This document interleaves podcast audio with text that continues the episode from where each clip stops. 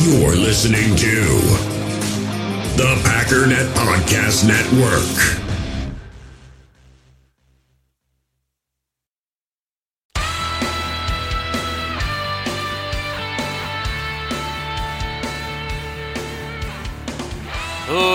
Ladies and gentlemen, welcome once again to the Packernet Podcast. I am your host and resident fanalist, as always, Ryan Schlip. Check us out online, packernet.com. Find me on Twitter, pack underscore data.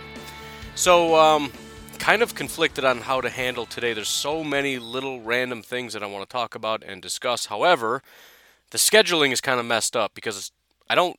Usually today would be like the full breakdown or whatever, but it's staggered a day. However, on Sunday I want to talk about Sunday stuff, and Monday is usually a little bit more fun thing. So today still kind of makes sense that it would be that day, but there's a lot of other stuff to talk about. So I'm going to try to blend the two things together and uh, maybe lean a little bit more heavily on um, things that more directly pertain to the game on Monday. For example, we brought in a new kicker, not because there's anything wrong with Mason, not because we're going to be playing a new kicker, none of that stuff. It's just because. You know, the buzzword right now is emergency contacts. Whatever. Just don't worry about it. Bottom line, there, done. Got that, cross it off the list. No big deal. Uh, another thing I wanted to talk about Jake Kumerow. Nah. I mean, I, I, I get the Jake Kumerow thing, and I wanted to spend more time on it because it does kind of make sense, because it crosses, it, it checks a lot of boxes right? This is normally the kind of thing where I'd look at it and go, no, come on, guys, knock it off. But number one, Jake Kumerow fits the mold. As much as we don't think of Jake Kumerow as like a big body receiver, he is. He's a gigantic human being. He is a big body receiver. He fits the mold of what uh, Matt LaFleur likes. He also happens to check the box of understanding the scheme, even if it's not to a huge degree. He's got Aaron Rodgers' trust. He's been in the scheme for a full year it would be relatively seamless as compared to some of the other guys we're bringing in. And again, look at who else is coming in. We're not bringing in, you know, Julio Jones for a workout. This is the absolute worst keyboard I've ever. This is Logitech. I really thought this would be solid. I'm bringing this back. This is putrid garbage. It's wireless, and I have to hold this thing like next to my computer or it won't work. It's not. It's. It's. I'm pushing. Hear that? It's literally a foot and a half away. I've just put new batteries in it, which I just bought it. Shouldn't need it because it came with batteries. And I thought, well, they gave me dead batteries. Nope. Hear that? That's the sound of the keyboard not working. I'm to bring it back broken. It's unbelievable. Anyways, I actually think it's a little receiver dongle that's causing problems. Regardless, we're back. Jake Coomer, it, it makes sense, but here's something else to consider. The Packers clearly are not panicked by any of this. Packer fans are, which, and I, I kind of talked about that. I don't get it. I don't get the panic. Why? It has to be because we're assuming Davante isn't playing. That's the only thing that makes sense to me. I don't understand being completely calm. I mean, re- comparatively, completely calm with no Davante against the Saints and absolutely losing it because Lazard against the Falcons. The only other way that this makes sense is because Lazard had one good game, we freak out and assume that he's the most elite wide receiver in football. Which, as far as fans go, some people I could see go going down that road. Like he just had his first breakout game. This is amazing. Okay, I guess. By the way, um, Tonyan had his first breakout game. Jace Sternberger had his breakout game. Lots of people did because LaFleur is awesome, and Davante was out, and he had to lean on a lot of other guys. Geronimo has had breakout games. Kumerow has had breakout games. It doesn't mean that they're great wide receivers. And I'm not picking on Allen Lazard, but it, you know, I, I'd even heard somebody say something like, "Oh, he's on pace for like a, over a thousand yards this season." No, he's not. Give me a break. The only reason he's even close to being on pace for a thousand yards this season is because he had one good game when Davante wasn't there. If Davante's out the rest of the year, fine, he might break a thousand yards. Just stop it. The Packers are not panicked. They're not calling around trying desperately to find new wide receivers. They're not calling up Jay Kumerow, bringing him back out of desperation. They're fine. They're not worried about it. You're worried about it. They're not worried about it. And you know what? Every single time you panic and the Packers don't, you've been proven wrong. And I, I got to be honest, this whole wide receiver, we should have drafted a wide receiver thing. As somebody who was on that train during the draft, I've admitted defeat. We were wrong. You got to give it up. This is not proof that we were right. It's not. hot. See, if we had drafted a wide receiver, we wouldn't be in this predicament. First of all, we don't know we're in a predicament. Funchess. For, so okay, let's let's let's unravel this whole big thing, right? The argument in March was we have to draft a wide receiver because the guys we have aren't good enough. That's the premise. And don't lie and say it's not the premise because it is the premise. That has been proven 100,000% wrong. The guys we have, minus Funchess, minus Davante, are good enough. Minus EQ, by the way, are good enough. We lost Funchess, Equanimeous, and Davante, and we ripped everybody's face off. So that is completely bunk, garbage nonsense. We were proven wrong. We don't need to draft a wide receiver to have a good offense. And now we look at it and say, well, if Equanimeous and uh, Lazard and Davante and Funchess are all out, then we don't have a good group of wide receivers. First of all, you're changing your argument entir- entirely. And second of all, if that's what you're calling a victory, that's the most ridiculous thing in the world. That is absolutely comically stupid, and you need to stop going on social media and portraying that as your argument because people are going to start looking at you a little bit differently. Stop that. First of all, that it's it's it's it's a self-defeating argument first of all because the Packers are notorious for drafting positions that aren't needs for that exact reason, because you never know what's going to happen. But that's an argument for drafting best player available and not need, which is not what you're advocating for. You didn't want best player available, you wanted us to draft for need. They drafted best player available because you never know when injuries are going to crop up, because you don't know the future, and that's the point. So it's a self defeating argument. Well, we should have just drafted best player available as though we didn't we avoided wide receivers. No, they drafted who they thought was the best player. They specifically didn't draft need, and that's why everybody hated their draft class. We don't need a quarterback. We don't need a running back. Right? Remember? That's called drafting best player available. And the main premise behind that argument is injuries can crop up anywhere. And we've seen we've seen that happen time and time again. We draft somebody and they're like, "Oh, that's stupid. We already have that guy." And then somebody gets injured and they end up starting and it's like, "Oh, see?" But again, we're four injuries deep into this thing and we still don't know if it's going to be a problem. Beyond that, with all the injuries, I still think defensive tackle is a bigger need. I still think linebacker is a bigger need, even with all the injuries. And that's not even getting to the point where we say, okay, who do we draft? That's leaving that all out and just assuming you snap your fingers and whoever you draft in the first round, magically, no matter what you want, there's somebody at every position that's going to be available. And because they're a first round pick, they're going to be amazing. There's so many layers of please knock it off here that I don't even know exactly necessarily where to begin. The best that you can do is say, had you have done what I said, which has already been proven wrong, but had you have done the wrong thing, it would have ended up being right, maybe because possibly we're going to play the Falcons down four wide receivers and we'll need him, assuming that whoever we drafted was going to be good, despite the fact that I don't think any of the wide receivers that were available when we drafted are any good. That's the best you can do, and it's the it's the, it's a really flimsy garbage argument. Knock it off. Stop. It is what it is. We got a lot of things to be worried about. But, I mean, just the fact that this is the best Packers offense we've ever seen, despite drafting zero wide receivers and, and the we should have drafted a wide receiver crew is doing a victory lap, is kind of strange. The idea that Matt LaFleur's offense doesn't require elite wide receivers. And that was the argument being made, which I don't know if I even necessarily believed it. I mean, in theory, it sounds good, but I don't know if anyone can really just work with what we have. And then it's working and we're good, and still people are freaking out.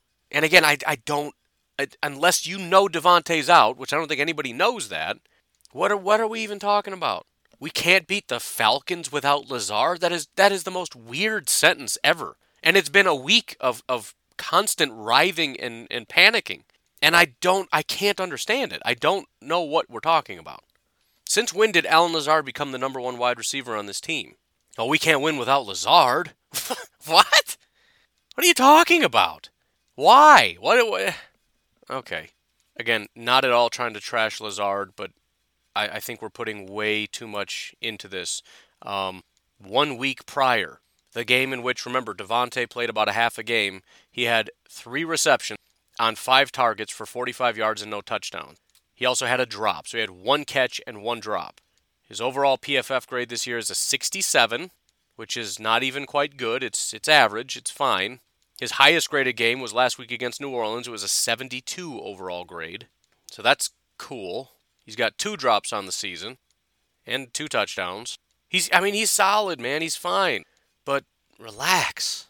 I mean, we don't know about Davante, but the fact that he was a full participant on uh, Friday, yesterday, pretty good sign, right? Kenny Clark is still limited, hopefully good to go. Josiah went from did not practice to limited, so that's forward progress, right? We're moving in the right direction. Rashan's still limited. Hopefully he can go. Elgton's still full participant. Kirksey's more than likely, I don't think he's playing. Lazard obviously is out. Marcedes still didn't practice with a knee injury. We'll see what happens with that. Za'Darius limited. Billy Turner full participation. Jordan Love was added for whatever reason, doesn't matter. Even if Rodgers goes down, he's not the backup anyways. And it says it's an illness, he's sick, whatever. So I, I don't, I, I, I guess I'm kind of just, I'm not even sure what exactly I'm arguing against because I don't know the arguments for it. I just see constant panic and pandemonium about Allen Lazard, and it just confuses me. And again, I would love it if someone could explain it to me, but then just explain to me really quickly why it's more panicked than when we played a much better team while we were down a much better wide receiver. Because it's not even close. It's not even close, and don't lie and say that it is the amount of panic this week compared to last week. And that's what's freaking me out. I, I just, I don't understand. It's, it's almost like it's the exact opposite of how it should be. It's not, it's, that's exactly literally what it is. Um, as far as what do we do moving forward? Look, it's, it's, it's pretty simple and I already talked about it. It's it's going to be Davante and um, and MVS, and there's going to be a ton of tight end and running back type stuff. Which, fortunately for the Green Bay Packers, that's what we like to do, anyways. Depending on injuries with Marcedes Lewis and Josiah DeGuara, I don't think it's impossible we see four tight ends. I was thinking about that today as I was driving home from running some errands. Sorry for being late, by the way. Um, wanted to get a little bit of extra sleep, you know, with the baby and whatnot. Plus, my wife's going through a bunch of pain, so she was up in the middle of the night. So I slept until 6:30, so got that going for me. Anyways, let's just assume everybody's healthy. Think about this for a moment. And maybe 4 is a little bit much because I'm what I'm picturing in my head is actually 12 men on the field, so that doesn't work, but you can tweak it a little bit. I think it's possible. And there's there's several differences here. I think it's possible that you could argue one of the better replacements for Allen Lazard would be Jace Sternberger. Now, Malik Taylor probably is a better actual, like, one to one comparison. But if we want to highlight Jace and we want to utilize, essentially, if, in other words, if you think about function as opposed to size, and I talk about this all the time, especially with defensive tackle. Right? Kenny Clark isn't a good defensive tackle because he's only 313 pounds, and a real nose tackle is like 330. Well, that's true in terms of size, but when you think about function, he does everything a nose tackle can do. All right, if you need a guy that can handle double teams and, and everything else, he can he can handle all that. It's it's like an application. You can focus on the degrees and all that kind of stuff, or you can just focus on can you do the job, which is what we should be doing. That's a separate conversation. So if you're looking at a guy that's similar height, similar weight, similar speed, I think Malik Taylor's probably closer to Lazard than Jace Sternberger is. But if you think about function, about putting in a big slot, for example, a guy that we're going to put in the slot that's just going to out muscle, outman somebody, and, and make no mistake, and this is one of the problems, Jace is a lot slower than Lazard is. 4.55 compared to like 4.75. Jace is not a speedster. But if you got a guy that can run the right routes, and, and remember, a lot of this, a lot of Jace getting open and Lazard getting open, and a lot of these guys not named Davante Adams getting open this year, I guess MVS also. I mean, not MVS. You, whatever. I think that's what I meant. I don't remember. A lot of this is scheme. And and you you've got great guys like like Fennel and Eye in the Sky and a lot of these guys on Twitter that are kind of laying out. You can see these the play designs and, and how you know, a lot of these bunch sets to one side and whatever, it's just about overwhelming things. And, and, you'll have a situation where you got one defender that has to pick between two guys because it just there's just not enough people to cover everybody. That was Jace's big play down the left side is everybody kind of grabbed a guy and whether it's because of the confusion or just a numbers game, you had one defender who had a guy that was running behind him and a guy that was in front of him. Now, couple things. He can turn and run to the guy behind him because you want to protect the deep spot, but it's there's so much processing going on in your head. There's a very good possibility you assume there's somebody to take care of it, not realizing that that person's currently being occupied because we've got like five guys on this side. There's not going to be anybody behind me. But you're not looking that way, you're not thinking about it. Plus, if you turn and run, there's a guy right here who's going to be wide open and he's going to get a 15 yard gain because he's already eight yards down the field and you're turning the other direction running that way. So, I mean, you know, you can't win. That was how Jace got his big thing. He was wide open down the sideline. But if you also think about, okay, well, when does Allen Lazard win in situations where it's not about scheme, it's, it's about outmuscling people. He doesn't really outrun anybody. Sometimes he does, but again, you're catching people flat footed because there's a safety missing, all that kind of stuff. I'm not saying he's slow. We know about his build up speed and all that. But I, I, can see Jace being utilized in that position, as I've been talking about since forever. He is the replacement for Jimmy Graham, and Jimmy Graham played in the slot 50% of his snaps. So far, Jace has played 48 times. Um, he's played 48 snaps. Only three have been in the slot. 36 of his 48 have been in line. Eight of them have been out wide. Now, maybe it's not on the slot. Maybe he's just lined up out wide because the, the, the specific formation I'm thinking of would require only two wide receivers. But either way, I think you're going to see a little bit less Jace in line, a little bit more out wide because we need a big body guy out there. The question is, do we trust Jace more than Malik Taylor? I think the answer is yes. We started to see, again, you could technically call it a breakout last week. And really, when we're talking about Matt LaFleur's scheme, it's just do what you're told, and I'm going to get you open. And then when you get open, get ready for the ball because it's coming because Rodgers ain't no dummy. So think about this for a moment.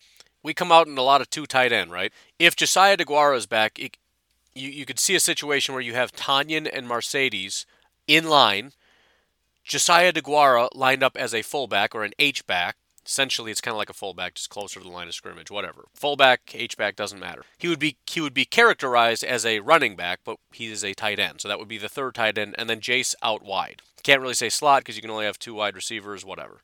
That would be a situation where it's technically 22 personnel, which is two running backs, two tight ends, two wide receivers, but essentially we're talking about four tight ends on the field. And I don't think that's a terrible thing, depending on, like, if we're talking third and six, I'm not saying MVS is terrible in those situations, but if we're just trying to pick up a quick couple yards and we're trying to get real big, plus I, I have to assume Jace is a better blocker than MVS is. So if we're running, having Jace on the corners is not going to be the worst situation in the world. Even if most of the time he's out there just to block, he's going to wreck the cornerbacks because he's 251 pounds, going up against 196 pound cornerbacks. He's going to serve that function of what Allen Lazard did. So he's the big body guy that's going to outmuscle people. Not sure why Brian is yelling at me right now. Random text messages. So we're clear. Three question marks is is yelling. At least that's how I interpret it. So if you send me something with three question marks, you're screaming at me, and I'm confused by that. Anyways, that's that's just one possibility that I could see happening, right? And his his snap count, we're talking about Jace, went from 12 to 16 to 20. And and when you listen to Matt LaFleur talk about what a great opportunity for some of these guys to step up, I, I don't think that's just a throwaway statement. I think he means it. I think Matt to to a degree is is let's say the coach part of him which I know we, we embody everything he does as coach, but uh, literally coaching his guys and wanting them to grow. I think there's a part of him, the coach part of him, that's actually excited about Lazard. Again, that sounds horrible, but please understand the context. He's not excited about the injury, he's excited about the guys getting opportunities. He's excited about himself and being able to call different types of plays and packages to put Jason different opportunities to really break out, or Malik, or whoever. It doesn't matter. Bottom line is he gets to rip open that playbook and be like, all right, man, you're up. Let's see if you can do this. Because again, remember, why isn't Jordan Love playing? Outside of probably just being kind of bad, but because there's a guy in front of him. Why didn't Rashan play? Because there was some really good guys in front of him. Why isn't AJ Dillon playing? I promise you, he loves AJ Dillon. He's not playing because Aaron Jones and Jamaal Williams. And it's the same situation. If, if Aaron Jones and Jamaal both went down, he would be mortified, horrified, scared for the team, sad for the team, sad for his guys, but there would still be that part of him that's extremely excited for AJ Dillon because number one, he gets to utilize him and all those strengths and every reason they got him. And also, it's a great opportunity for Dillon. Similar situation here. So he's looking at this as this is awesome. Like, I, I get to put myself to the test. We get to put the scheme to the test. These guys get to grow. They get to get better. They get more opportunities, more snaps. There's positives here. And I think he genuinely means that. And I, I, I personally am excited about it because I think we're going to have to lean more on Matt LaFleur. And I think Matt's ready for that. I think he's excited. And, I, you know, it, it's going to require guys step up. And again, I'm, I really hope Jace is ready to go because I think that's going to put a lot of strain because you look at this Packers team, it's so. It's, it's the exact opposite of one dimensional, which is hilarious because that's literally exactly what the problem has been with the Packers since forever. Even when they were really good, they were basically entirely one dimensional. I mean, granted, it, it's not really one dimension when you got different styles of receivers, but it's, it's pretty much one dimension, right? We're going to throw, and you know somebody's going to get open. You think about this Packers team. You got Davante on one side, who is just an elite receiver, and that's a problem in and of itself. You got MVS, who is pretty one-dimensional by himself, but that one dimension has to be accounted for, or you're in a lot of trouble. He's got speed and he's really tall, and if I launch it up to him, you better have a solution because if he's even got a little bit of a step behind you, as tall as he is, if I put the ball in the right spot, Rodgers does, you, that's it's game over. That has to be accounted for. I mentioned that with Josiah DeGuara, similar thing. You don't want to have to worry about Josiah. Who cares about Josiah DeGuara? But if you don't account for him, I don't know what just happened to my neck there. This the sound just got stuck in my throat. If you don't account for him, that's a problem. Jace is multidimensional. Jace in the slot or Jace out wide. What are you gonna do? You gonna put a safety on him? You're really gonna drop a safety to cover Jace? You're just weakening your defense as a whole. If you don't do that and you just put a, a cornerback on him and he blocks your corner, he's gonna block him out of existence. It's just such a you can't be a vanilla defense against this Packers offense there's too many weird little variables and it's it's hard because no matter what package you bring out there's a weakness somewhere that we can exploit are you going to put a safety out of position make a safety come down and play cornerback and if you're going to do that it's probably going to be one of your more talented free safeties that you probably rather have either dedicated to Davante or again you don't want extra attention to Jace Sternberger let's not forget we still have to account for Aaron Aaron Jones and and what exactly does that even mean I mean stacking the box would be a good idea but that's going to hurt you in terms of your coverage. Also, he may be running routes. We can split him out. You know what I want to see just because I want to see it? I don't know exactly how it helps us. I'm not, you know, a lot of these scheme guys on Twitter and everything else, they're much better at this stuff than I am, but I just want to see it just to see it. Just to be like, check out what I can do. I want to see a situation where you have A.J. Dillon and Aaron Jones both in the backfield, and you have A.J. Dillon kind of in a fullback position with a bunch of tight ends, and everybody and you have to send out the defense that is built for stopping the run. And right as you do that, we split out Aaron Jones and put AJ Dillon in the backfield. so now all of a sudden we got three wide receivers. We could possibly even take Jace, who's in line, put him in the slot. Now we have four wide receivers, but also still have a gigantic, massive running back that you have to worry about. And that just that sucks on so many levels. I feel like this team is like a, a walking transformer. It can just mutate and form into all these different things with the same personnel on the field. We, we, we take these guys and we spread them out, and we're spread out. We take these same guys and we bring them in line, and not, and, and the thing is, not everybody can do that. You can't just do that with anybody. You can't just take any random tight end and split them out. There, there are certain tight ends that are built kind of to to handle going both ways on that. Same with running back. You can split out anybody you want, but that doesn't make him Aaron Jones. You can put whatever running back you want in the fullback position. That doesn't make him Josiah DeGuara or A.J. Dillon. And the fact that they can morph and do all these different things, and you just have no idea what in the world they're going to do, which means I don't know what defense to put out there. And the Packers are going to wait to find out what defense you put out there. They're going to see it. They're going to say, okay, here's the weakness. Here's what we're going to do. And you have to try to stop that. And it, you know, sometimes you're going to win, right? Despite the fact that you're at a disadvantage on every single play because the Packers are exploiting your weaknesses sometimes you just you you your guys win their matchups. Kudos to you, and you, you get a stop. But eventually, you just you can't stop that all the time.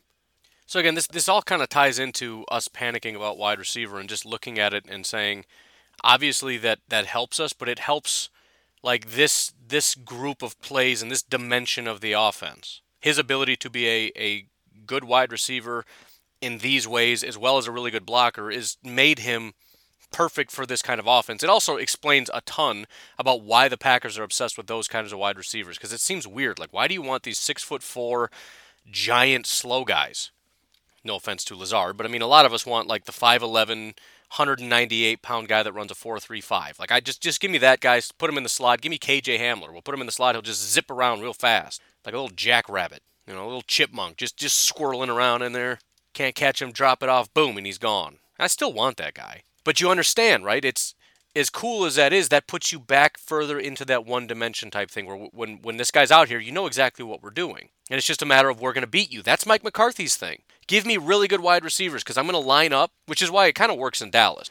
We're going to line up, you know what we're doing, but you can't stop us. With this offensive line, which is eroding, but you know, it is what it is. With this offensive line, with this running back, with these wide receivers, you go ahead and try to stop us.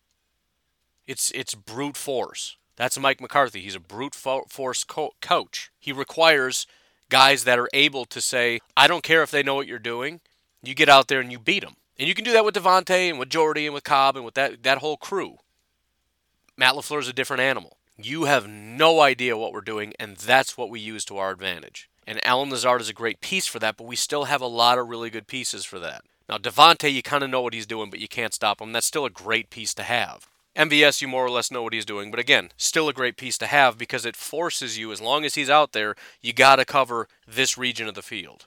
So as we are condensed and compressed, it's it's it's advisable that you also don't compress with us. You might want to hang back a little bit.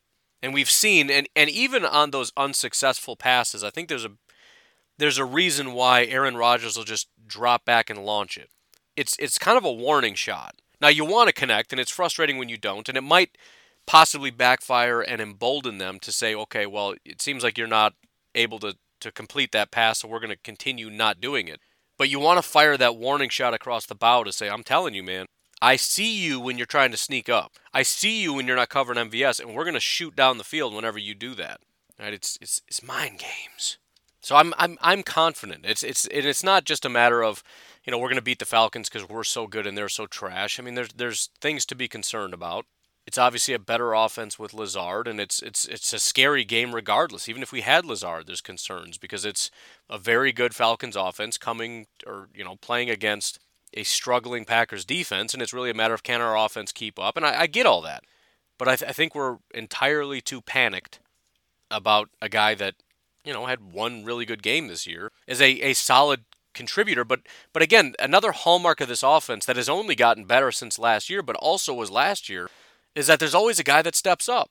One week it's Kumerow, one week it's uh, Lazard, next week, week it's MVS, and then the next week it's Aaron Rodgers, and then it's Aaron Jones, and then it's Jamaal. There's always just one person. And then if the offense is just trash, the defense has a good week. But so far, it's like there, there's always just somebody that steps up. Week one was what? It wasn't Allen Lazard, it was Davante Adams. Because they sold out and said, You're not going to be able to run the ball. And we're like, Cool, bro. Cool story. So, so Aaron Rodgers and Davante Adams just lit him up with, you know, a little bit of this, a little bit of that sprinkled in. The next week, well, you're not going to do that again. We're not going to let you throw all over us. So what do we do? We gave it to Aaron Jones, and Aaron Jones carved him up. The next week, they said, well, you don't have Davante, and we're going to stop Aaron Jones. Now you don't have Jones or Davante. Now what are you going to do? And we went to Allen Lazard and carved him up. And again, the, the faulty thinking is, well, that's because Allen Lazard is so good. No, man, it's the the defense is trying to dictate to us, saying we're going to take this away. Now what are you going to do? And Matt LaFleur says, well, we'll go to this guy. This week we have our best two weapons on the field. Well, three if you include Aaron Rodgers, but we have Aaron Jones and we have Davante. How many of those things are the Falcons going to be able to take away? Do you think they're going to take away Aaron Jones the way the Saints and the Vikings did? I don't think they can. Are they going to take away Davante? I don't think anybody can, including Detroit, who, you know, Davante didn't have a huge day, but again, he was hurt for at least half of that game. So I, I, I don't know if we even need to lean on Jace or DeGuara or Marcedes or Tonyan or Jamaal or whatever. We, we have our top two weapons that have absolutely obliterated two teams this year. And the, again, the only reason Lazard had such a big day is because he's kind of the next guy in line when our top two guys go out who are playing this week. So relax. We spent all this time talking about who's the next guy, who's the next guy. Now that Lazard is gone, who's going to be? I, you know, I, how about Davante? Any votes for Davante? Anybody? How about Aaron Jones going up against literally the worst run defense in football? Anybody? Any vote of confidence for Mr. Aaron Jones? Is there a person that can can you know? Can I get an amen? Which, by the way, I'm going to say it again. It probably won't happen because you know, forget me and my wishes. But you know, could if it's going to be easy on the ground, can we get AJ Dillon going? I know Aaron Jones is better. I'm not saying he's not, but we got a lot of guys that are banged up. I don't want Aaron Jones getting banged up. If we got to keep him fresh, I mean, hey, a 15-yard run is a 15-yard run. Let's let's let's start using up this guy who's meant to be on this team because you can abuse him a little bit. AJ Dillon is the guy that's built for 20 carries a game. Aaron Jones is not. I don't want Aaron Jones getting 23 carries in this game. I mean, if look, if we're down and it's it's you know, maybe we don't start the game that way, but if we're up by a couple scores, just put in Dillon. Just do it. Just just just humor me, please. Just grind that man into the ground, who still, by the way, is one of the highest graded running backs in football. Because despite his only couple carries, he was phenomenal, breaking tackles and just being an absolute madman. And if this is one of the worst run defenses in the world, it's one of those things you can put him in the backfield and be like, you could just have Aaron Rodgers lean over and say, hey, we're running. And then give the ball to Dillon and say, just go smash everybody. I don't know. I'm just I'm just saying. But again, it, it, I don't know. I don't know. I, I'm not I'm not worried, and I don't know why everyone's worried. Can we lose? Of course we can lose. We could have lost against the Saints. We could have lost against the. I, I didn't feel good about any one game this week, or this week, this this year. The Vikings game scared me because it's the Vikings. You never know. Kirk Cousins and, and Thielen and those guys, and, and they did tear it up, by the way. Scored 30, what, 34 points against us? That's not a small thing. If it wasn't for this offense being the best in football, we lose that game. In 2019, we lost. We're, we're 0 1 to start the season. Lions scared me for obvious reasons. I mean, once we found out Golladay wasn't playing, I felt a lot better about it, but it's still the Lions, and you never know. We ended up pounding them into the dirt, but I didn't know. Right? So I'm scared two weeks in a row, and then we got the Saints with no Davante. How does that not scare you? Everybody was scared, and rightly so. So am I worried about the Falcons? Of course. This defense has to be able to stop them from scoring points, and if they can't stop them, we're in danger because there's no guarantee for any offense you score on every drive. So I'm worried about this defense being able to step up enough, which is what Pettine kind of talked about, which is interesting. I, I don't care for the strategy, but it, it makes sense logically. He's he wants to limit big plays, and essentially the way he looks at it, which again it makes a lot of sense, and I've kind of talked about this before. If if you're just keeping things to little dink and dunk type stuff, eventually we're going to get you. Right? As long as you're not taking those big chunk plays, as long as you're not getting behind us, getting those 30, 40 yard, you know, plays or whatever, you can move the ball. You can convert four or five first downs and feel like this defense is an absolute failure. But it just takes one. And it's not hard to see how, how a really good offense that can't be stopped and is just working its way down the field can and, and we've seen this with the Packers too, where all of a sudden it's like this offense can't be stopped, turns into shoot, we're in trouble. Right? All you run on first down, you lose a yard. Incomplete pass, now it's third and eleven. Just like that. Suddenly your back's up against the wall. You were just dominating and now your back's up back's up against the wall. That seems to be Pettine's philosophy, and it, it's kind of working. The red zone is a problem. They need to tighten that up a little bit. And obviously, Kenny Clark is going to help in that regard, being able to have a little bit more talent in the middle of the defense to be able to dedicate more talent to the outside of the defense, as opposed to, for example, having Za'Darius play nose tackle most of the game. We can maybe put him back on the outside. But again, that, that seems to be the, the general philosophy. And I, I don't care for the idea of let's be garbage 90%, but be really good 10%. And as long as we can keep them on the field, we got a, we got a chance. Because if you have to convert seven first downs in order to score, there's a good chance once in seven will stop you. And that sort of is, seems to be the mathematical equation going on in Mike Pettine's head. When they can score by converting two first downs, we're in trouble because we can't stop that. Make them get seven before they get into the red zone. I like our odds. But for, for whatever whatever you think about it, we're talking about a defense that is more capable of stopping the Falcons than their defense is of stopping the Packers. So, as worried and scared as we are, they should be much more scared. And it really is, it just comes down to, and this wasn't the case for every team so far, at least that we were aware of. We didn't know the Vikings were going to be that bad. We didn't know the Lions were going to be that bad. I think this is the first time you can say that definitively. The Packers are clearly the better team, and it really just comes down to don't implode, and we got this one. If the offense comes out and it just kind of sputters, which, of course, obviously a lot of fans, see, see, see, we need Lazard. We should have drafted Denzel Mims or whatever nonsense. Oh, dang, Cam Newton's out. Anyways, this is as good a spot as any to take a break. I want to say thank you very much to Alan Manning. He uh, upped his pledge, which is just as good as first time donation, anyways. A uh, casual reminder that that's, that's always an option. But uh, make sure you are in the Packernet Podcast Facebook group. Make sure you like the Packernet Podcast Facebook page. If you like what I'm doing and you want to help out, you could always go to patreon.com forward slash pack underscore daddy. You can support this show for as little as a dollar a month. And as much as I suck at getting in Patreon and doing stuff, um, because of all these people that have gotten on recently, I definitely feel like I need to do something.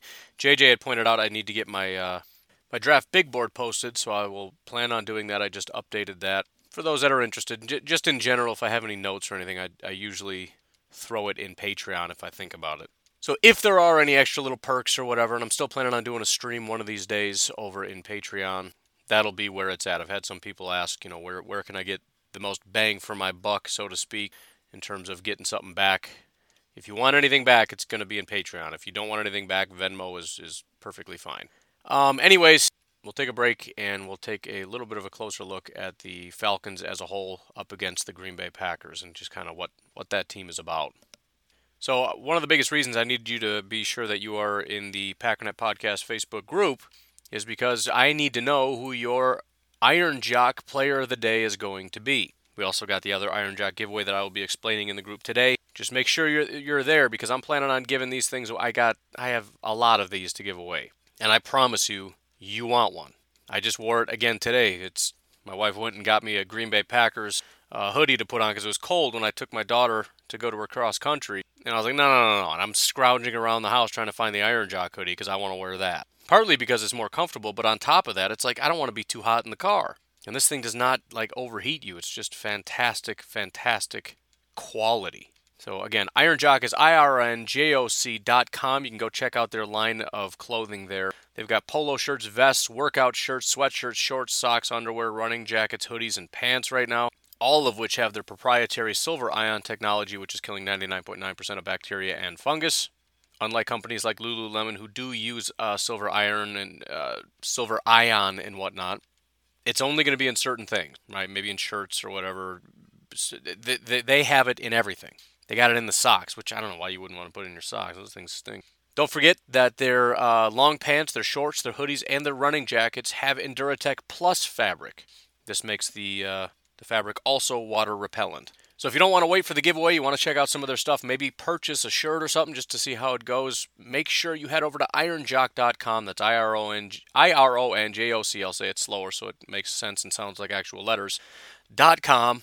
Check them out on Facebook or at IronJock on Twitter. And also, we've got some games coming up. Actually, we have games today, and if you want to go over to mybookie.ag, you can start playing today.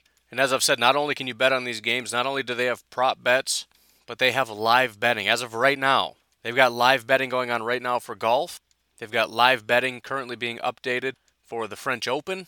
No matter what you're into, what you want to bet on, if it's just for fun, if it's a serious deal for you, I, I can't think of a reason why you wouldn't want to use MyBookie. And again, remember, use promo code OVERTIME and they're going to double your first deposit when you create an account with MyBookie. And don't forget to take a screen capture of that, send it to overtime at advertisecast.com to be entered to win $500. You don't want to miss out on that. Again, that's MyBookie, M Y B O O K I E dot A G. In the hobby, it's not easy being a fan of ripping packs or repacks. We get all hyped up thinking we're going to get some high value Jordan Love card, but with zero transparency on available cards and hit rates, it's all just a shot in the dark.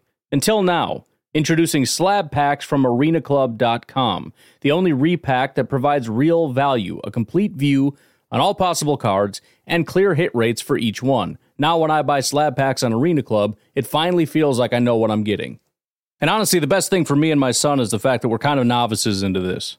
When I walk into a card shop with my son, and a card says it costs $40, kind of just taking his word for it that that's a good value.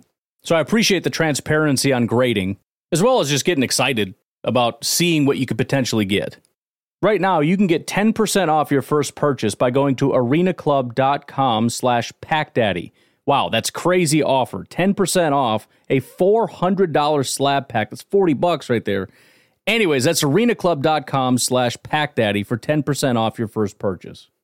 We all have smartphones, and we all know they're pretty amazing, but they also can be amazingly distracting, especially when we're around other people. So, US Cellular wants us to reset our relationship with our phones by putting down our phones for five. That's right, a company that sells phones wants us to put down our phones. And to see what we find, learn more at uscellular.com forward slash built for us.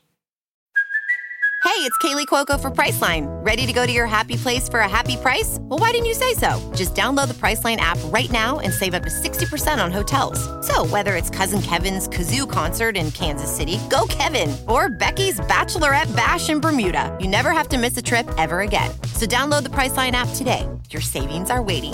Go to your happy place for a happy price. Go to your happy price, Priceline.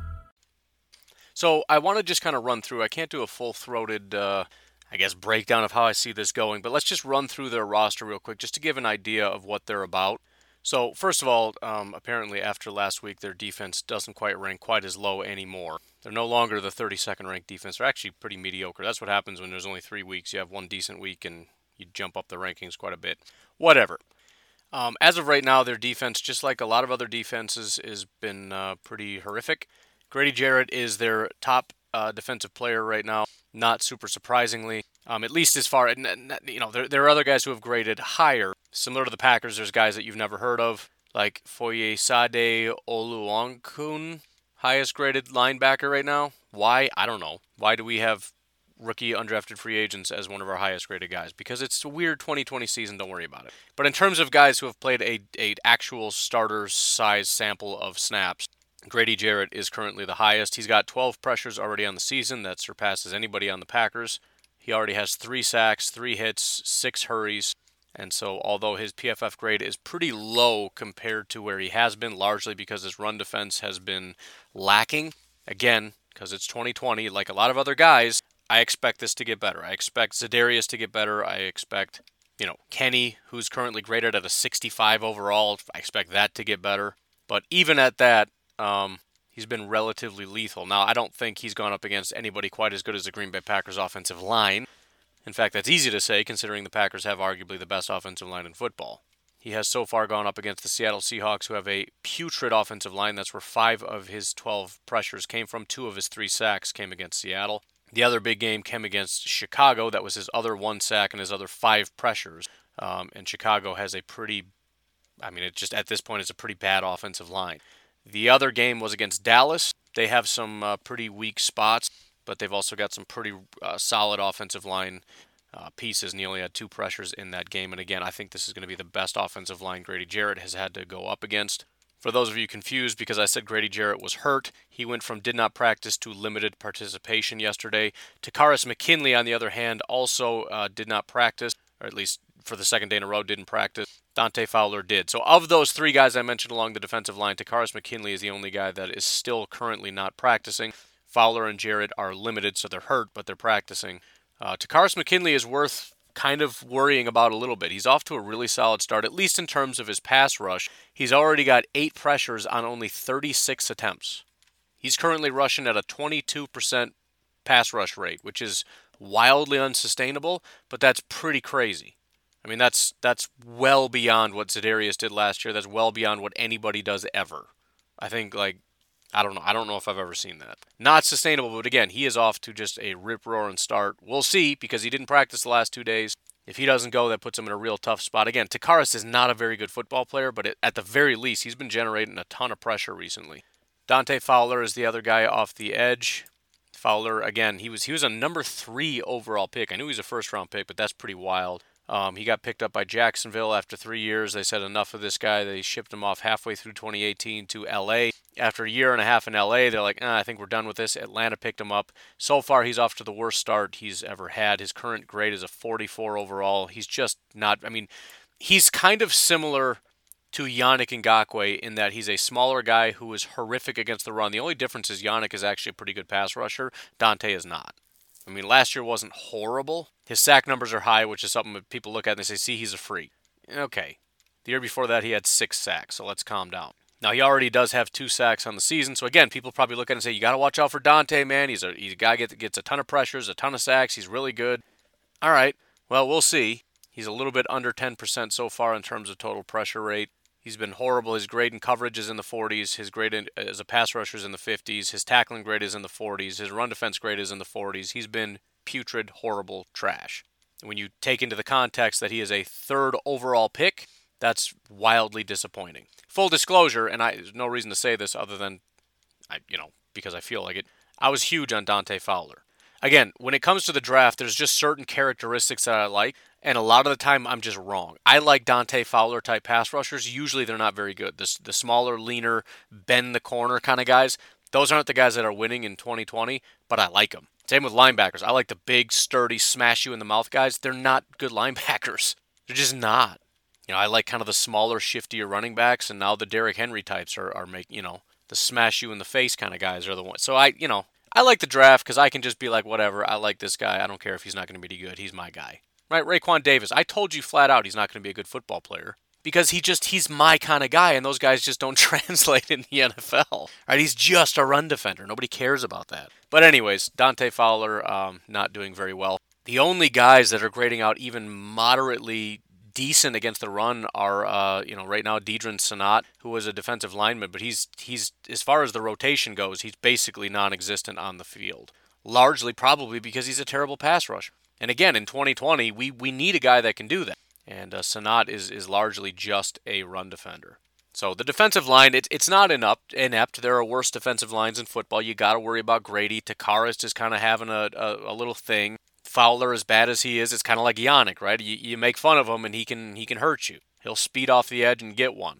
But at the end of the day, it's not a very good group. It's a struggling group. I mean, if you just look at you know points, they they're 32nd in points, they're 31st in yards, um, 31st in passing yards, 31st in passing touchdown, 28th in net yards per attempt passing.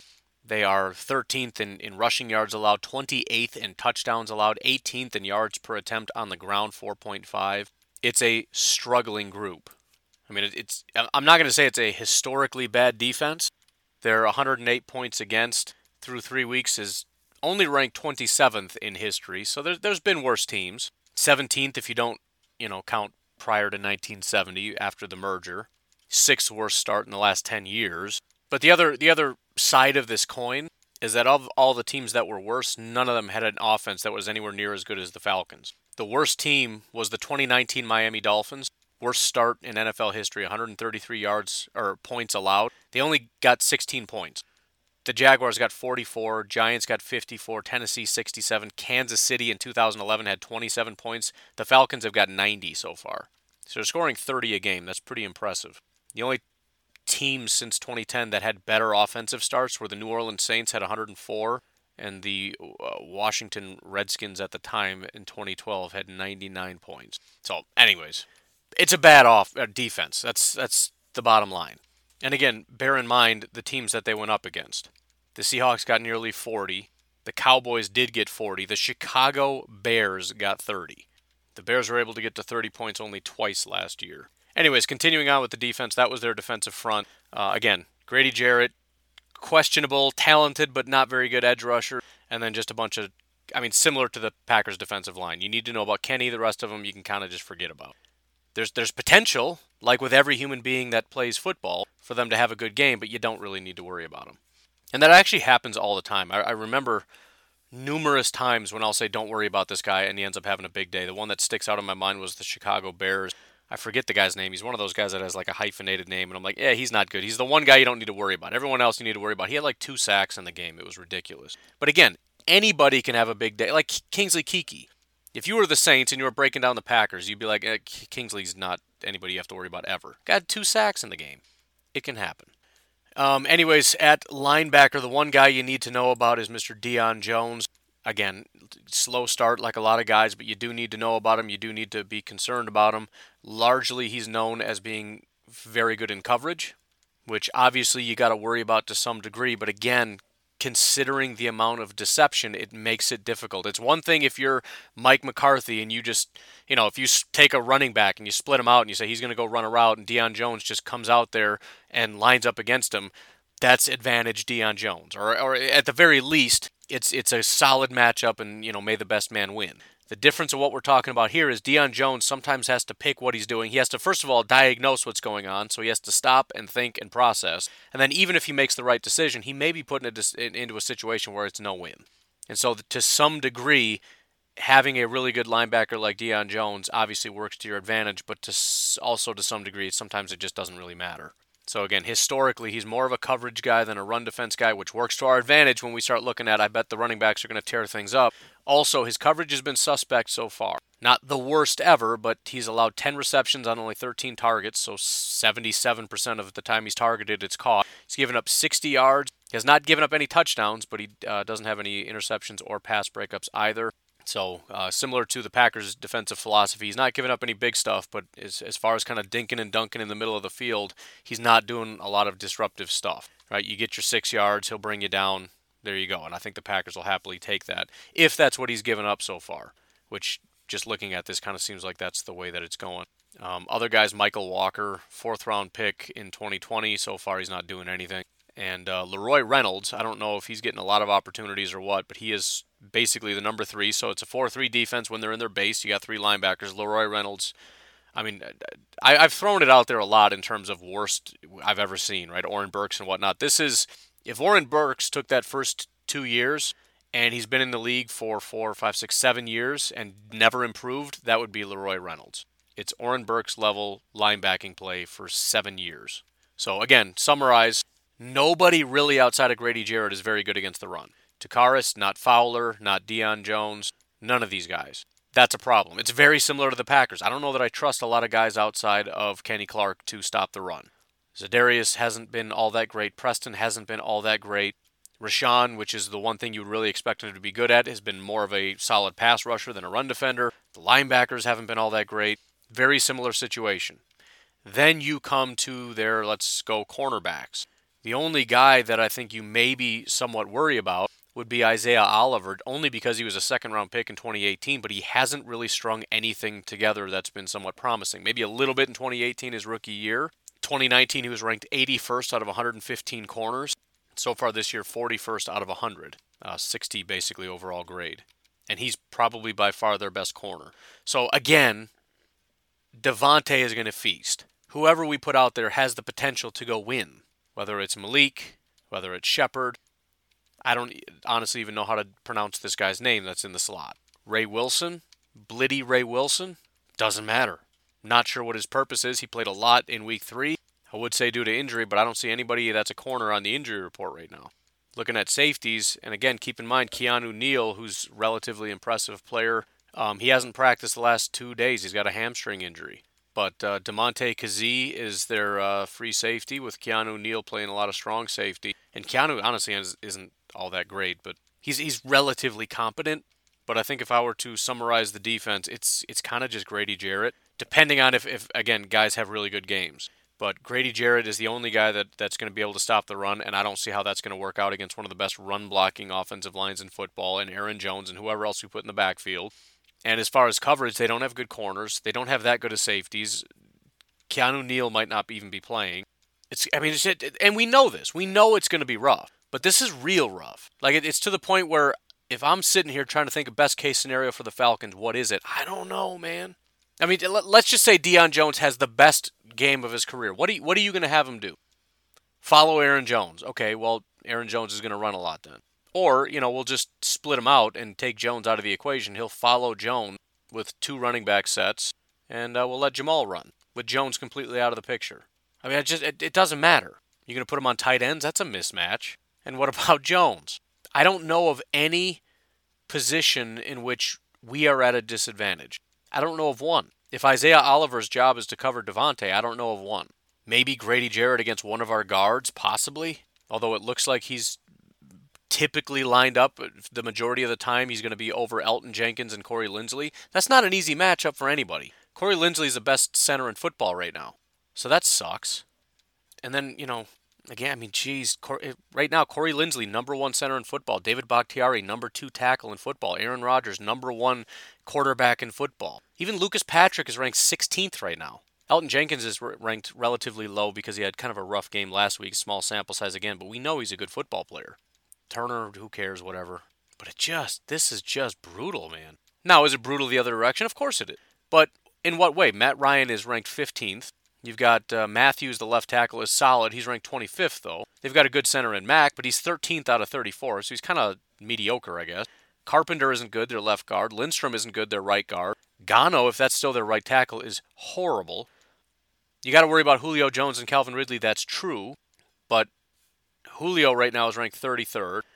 Ridley's the one you really got to worry about because he's tearing it up right now. He's the second best wide receiver in football, but Jaire is the second best cornerback in football. So at least, again, at least you can see a path in which the Packers have a chance. Well, their defensive line is bad. Yeah, I, it has been. But if Kenny Clark comes back and Keke can even halfway maintain what he's doing, and Za'Darius can step it up, up against this offensive line, they've got plenty of potential. Kevin King isn't all that good, but if, if he was built for one thing, it's stopping Julio Jones.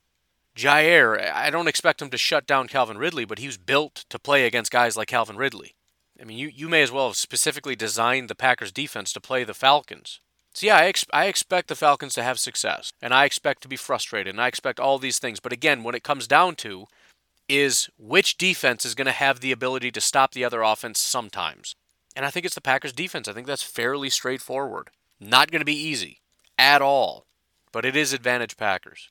And not to mention the most important aspect of all of this, the reason this team, the Falcons, who are who are relatively talented, they they've got holes, they've got problems, they need some help, no question. The biggest problem that I've been saying now for going on what three years, They need an organizational change. I don't think it's working at coach right now. You look at the absolute collapse, that's a coaching problem. Even if it's the players that are collapsing, it's still a mentality issue, a confidence issue, a, a, a conditioning issue. I don't know what it is. Maybe the coach's play calling is an issue. I had heard another podcaster talking about, you know, when they're up by two scores, they're still passing. They're not running the ball. That's stupidity, man. I mean, I get the all gas, no brake thing, but you're, you're giving them an opportunity by launching the ball through the air, going three and out, and then just preserving the clock for the other team to come back. That doesn't make sense. That's a coaching problem. We've got the Atlanta Falcons coach, who right now is, is an embarrassment, up against arguably one of the best coaches in football right now, Matt LaFleur. That's the other aspect of this game.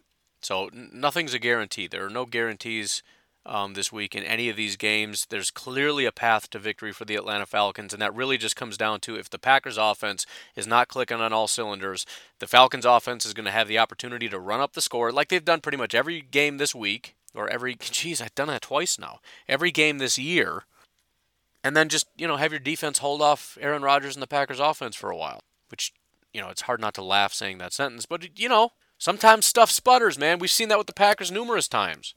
You never know. But there's a reason the Packers are seven and a half point favorites because they are clearly the better team here.